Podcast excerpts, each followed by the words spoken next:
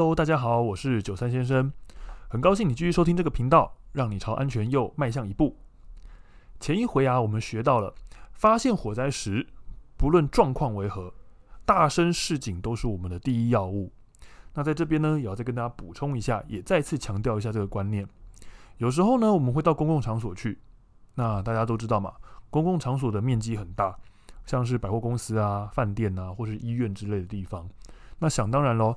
我们不可能在这种地方呢，靠用我们的嘴巴大喊，让所有人都听到哦，发生火灾了，不大可能啊，因为呢，你又没有练过狮吼功之类的功夫，哦，不大可能说我用喊的，整栋建筑物的人都听得到，所以这个时候啊，我们要依赖消防设备来帮助我们做这件事情。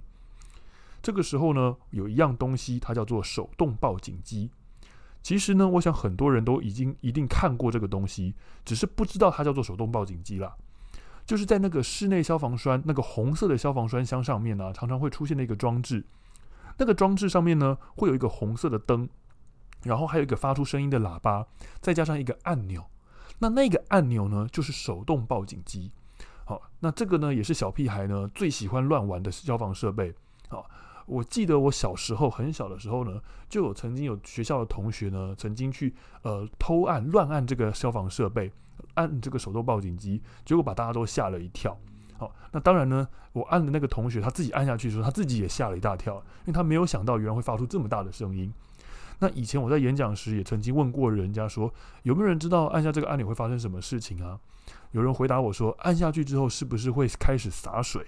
好，呃，听到这位伙伴这样回答呢，我很肯定他小时候呢绝对没有随便乱按过。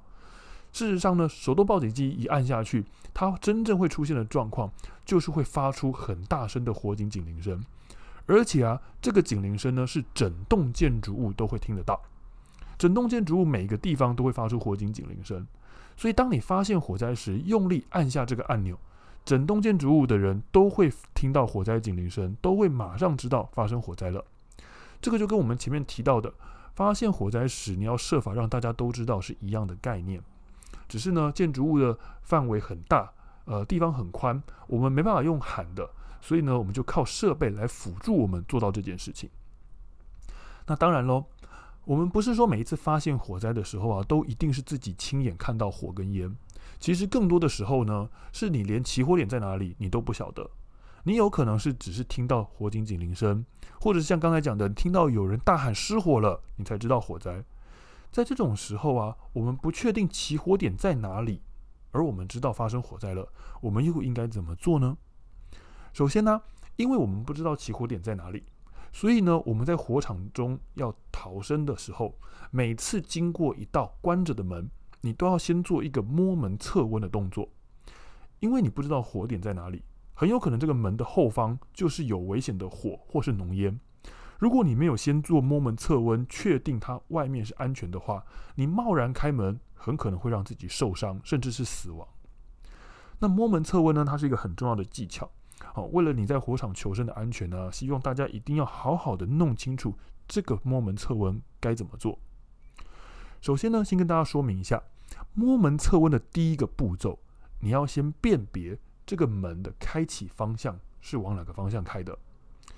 因为啊，我们要避免自己在开门的时候会站在门的开口处，就是面对这个门开口的方向。大家可以自己试试看哈。呃，往内拉的门和往外推的门是不一样的。大家如果现在手边或者是你附近有看得到门的话呢，你可以自己来试试看，你就晓得了。呃，内推门，呃，抱歉，内拉门和外推门，它开口位置会不大一样。如果这个门是往内拉的话，我们就要站在门的这一侧；如果这个门是往外推的话，我们就要站在墙壁的那一侧。站对了位置，你才不会朝向开口处，让自己深陷在危险当中。所以啊，辨识门开启的方向很重要，而且必须是你用眼睛看就能够判断得出来。因为我们不可能说，诶，我直接把门打开来试试看嘛。如果说你要用肉眼判断的话，你要怎么判断呢？最简单的办法就是你看门轴的那边，看门轴那里能不能看到门的枢纽。如果说这个门呢、有枢纽的话，那这个门多半是往内拉的。确定好站的位置之后啊，接下来我们就要做摸门测温喽。你要用你的手背去触摸门板的上方，越靠近上方的门缝越好。如果你够得到的话，直接摸上方的门缝会更好。这里呢，有两个重点要请大家留意一下。第一个，我们是要用手背去摸门。好，虽然说我们说手背、手心都是肉，都会受伤，但是呢，我们在火场当中尽可能不要让手掌心受伤。原因是因为我们在火场求生，可能会用到低姿势爬行，可能会需要爬梯子，可能会需要去抓握某些东西。手掌心受伤的话，会让你很不方便。虽然说我们都不希望自己会受伤啦，但是如果真的有个万一的话，手背受伤，相较来讲，它的影响没有那么大。所以我们在摸门的时候呢，是用手背去接触这个可能会热的门。那第二个要注意的重点是。摸门测温要摸的地方呢，其实是上层的门板，而不是我们以前常常听到的门把。原因是因为啊，烟热是从上方开始累积的，这之前已经跟大家讲过非常多次了。所以整扇门它最会它它最先会变热的地方，一定是在门板的上方，门板的上层。以前常常听到人家说呀，要摸门把，理由是因为门把是金属做的，导热比较快。可是大家不要忘了哦。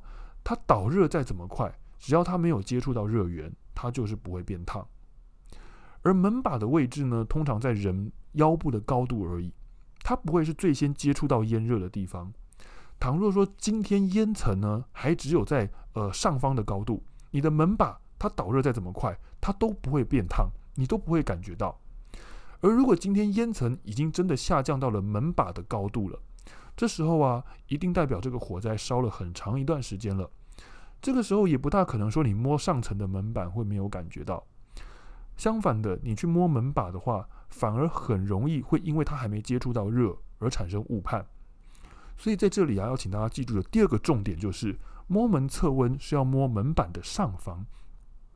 那摸门测温之后啊，如果你发现诶这个门有一些温度，那这扇门就请千万不要打开了，因为这代表着这门外已经有了烟和热和一些危险了。那如果摸门呢，发现门没有比较高温，这时候也不代表门外一定是安全的，很有可能只是这个门比较厚，啊，热还没传达到过来而已。好，所以摸门如果没有感觉到热，我们还是不能够掉以轻心，我们要小心的把门打开一个门缝。诶，那这时候啊，前面讲到这个注意站位，这个就变得非常非常重要了。好，你必须要小心的站在不会面对门开口的位置，打开一个小小的门缝。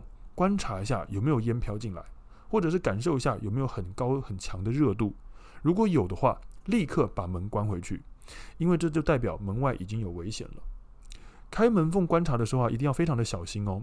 很多人这个时候会习惯的把头探出去，那也请各位千万不要这么做，因为你好不容易用门或是墙壁保护好你自己了，这个时候啊，你还把头探出去，其实是自找死路。那摸门测温结束之后呢，后面的事情就相对简单多了。前面呢已经跟大家重复的呃讲解这个观念非常非常多次了。门外有危险和门外没危险的状况要怎么做，已经都跟大家说清楚了。我们这边呢再跟大家重新整理复习一次。如果发现门外是安全的，就把握时间赶紧往外逃，不要浪费时间去找湿毛巾之类的东西，它们是不必要的。如果发现门外是有危险的，就请你赶紧关门、开窗，留在原地等待救援。不要相信湿毛巾之类的东西，它会帮你穿越浓烟、穿越危险，他们是办不到的。相信啊，大家只要把握住这以上的流程，要在火场中好好保护自己的性命，就绝对不是一件困难的事情。